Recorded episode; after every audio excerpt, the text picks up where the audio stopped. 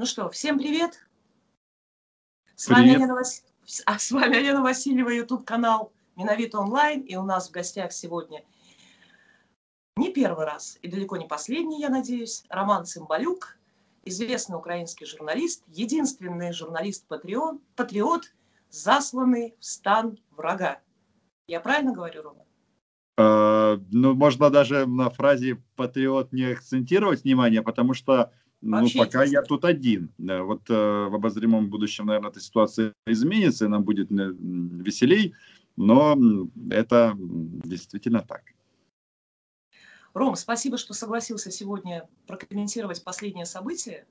А последнее событие у нас это встреча Байден-Путин. А я тебе вкратце скажу, может быть, для твоих зрителей, которые не очень следят за ситуацией в Беларуси. У нас тут весело со всех сторон, со стороны и непризнанного, и неизбранного президента, и со стороны нью-оппозиции.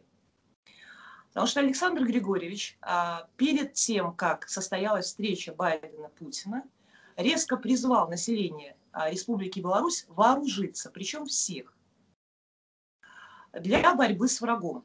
Он, естественно, врага не называет, но... Мы так предполагаем, что имеет в виду он все-таки Российскую Федерацию.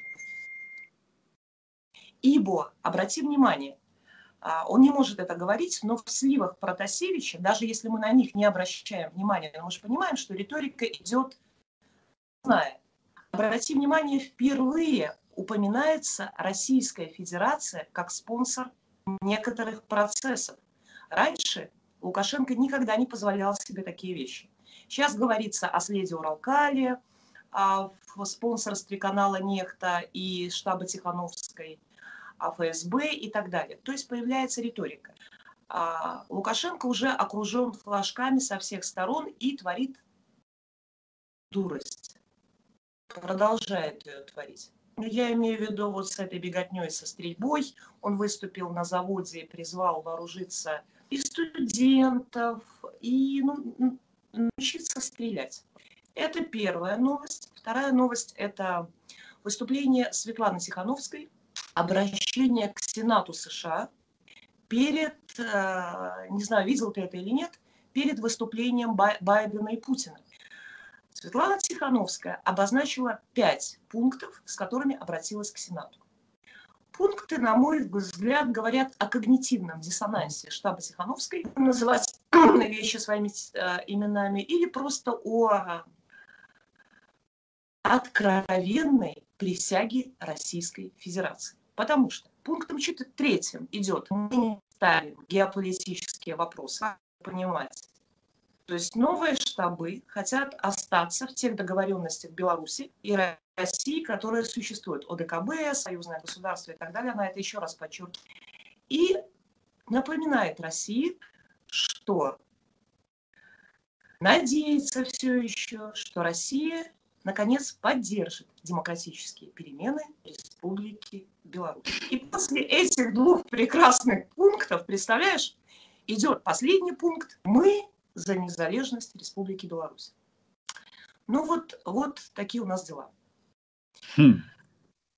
Если кто-то был не в курсе из наших украинских слушателей и подписчиков. Ты знаешь, Алена, очень интересный момент насчет того, что ты в качестве внешнего врага как бы делаешь вывод, что это речь идет о Российской Федерации. Потому что, но опять же, в части поглощения никаких угроз со стороны других стран для Республики Беларусь нет. И это, ну, по-моему, очевидно. Сколько бы там Александр Григорьевич там не рассказывал о злобном НАТО и об Украине, которая там себя тоже не очень правильно себя ведет, но факт остается фактом, и это понимает и в России, и в Украине, ну и в Республике Беларусь. Хотя у вас там вроде все понятно, а с другой стороны, как в дурдоме. Абсолютно, абсолютно. Скажи, пожалуйста, встреча Байден-Путин, которую все так боялись, ну, я просто закончу по поводу Лукашенко, прошу прощения. Мы понимаем, что он будет говорить про НАТО. Но каким бы сумасшедшим он ни был на сегодняшний день, мы же понимаем, что в душе он понимает своего истинного врага. Поэтому ясно, к чему риторика. Я об этом. И кто может ему угрожать? Ну, естественно, нет внешней угрозы со стороны НАТО. Ну, нет ее. Хотела спросить тебя, что-то, вот какие-то выводы из встречи Байден-Путин вообще можно сделать по поводу Беларуси или вообще ничего? Ты знаешь, я при всей сложности и непохожести ситуации, наверное, бы даже ответил бы так, что Украина и Беларусь, если они обсуждались в каком-то ключе, то по большому-то счету через запятую. И если Путин слово «Беларусь» на пресс-конференции вообще ни разу не сказал, не произнес, о том, что эта тема была, сказал только Байден. И тут возникает вопрос, что лидеры вот этих двух больших ядерных государств могли решить или не решить. Если Путин промолчал, то, мне кажется, это означает, что эта тема, она была или совсем вскользь, как теперь модно говорить, мазком. И, скорее всего, так оно и было, потому что нечего обсуждать. Эта страна находится пока... перспектив изменений этого нет в геополитической орбите Российской Федерации при всех там вот вопросах, которые говорила ты, потому что одно другого не исключает.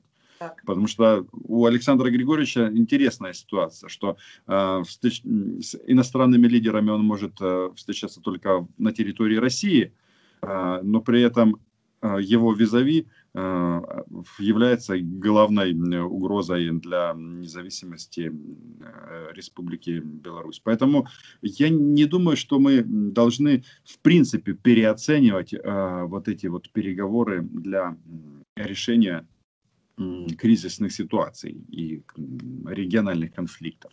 Они же много говорят, региональные конфликты, но позиции США и России и по Беларуси, и по Украине, они абсолютно выверены и сформулированы, и тут не может быть каких-то изменений. Вот их просто тут некуда подвинуться, понимаешь? И не надо забывать, что ключевым моментом является, кстати, не Путин и не Байден в белорусском вопросе, а Лукашенко, потому что он контролирует территорию. То есть они могут там оказывать влияние, давление, все что угодно. Но они не являются определяющими. Потому что, знаешь, вот в Украине тоже, вот я так смотрю, частенько такие вот мнения там, нас там слили, нас там сдали, нас забыли, нас еще что-то. Ребята, но это президенты других стран. Не они определяют нашу судьбу. Вот, по-моему, это нужно всем как бы понимать и проговорить. Это касается вот в каком плане, что просто нужно в свои силы верить, а не ждать, что там какой-то там дядя заамериканский или вот этот вот соседний в маске российского мишки придет и все решит. Вот, по-моему, так. Ну так. Сегодня было заявление пресс-секретаря МИДа Украины по поводу допуска следователей ЛНР к Роману Протасевичу. И, Лукашенко, я и у тебя смотрела, в общем, это везде видно. В итоге приехал в Москву при встрече с Путиным, не признал Крым, но, тем не менее, следователей ЛНР допустил. Что они там делали, был допрос, не был, неважно, важно, что они приехали. Так, и вот сегодня заявление пресс-секретаря МИДа Украины, в котором он говорит, что о следе ФСБ в самолете и говорит как раз, он первый раз, по-моему, за последнее время первый раз Украина заявляет о российском следе в самолете официально, да, ФСБ, об участии ФСБ. И в риторике видно, что речь идет о сливе незалежности Республики Беларусь. Так вот, в связи вот с такой вот новой риторикой МИДа Украины, возможно ли какие-то изменения в отношении официальной Украины относительно сегодняшней Беларуси? По-моему, позиция и так у нас достаточно жесткая. Президентом Лукашенко мы не признаем, не признавали, и, очевидно, не признаем. Как отреагировало украинское государство на пиратский захват воздушного судна гражданского, мы все знаем.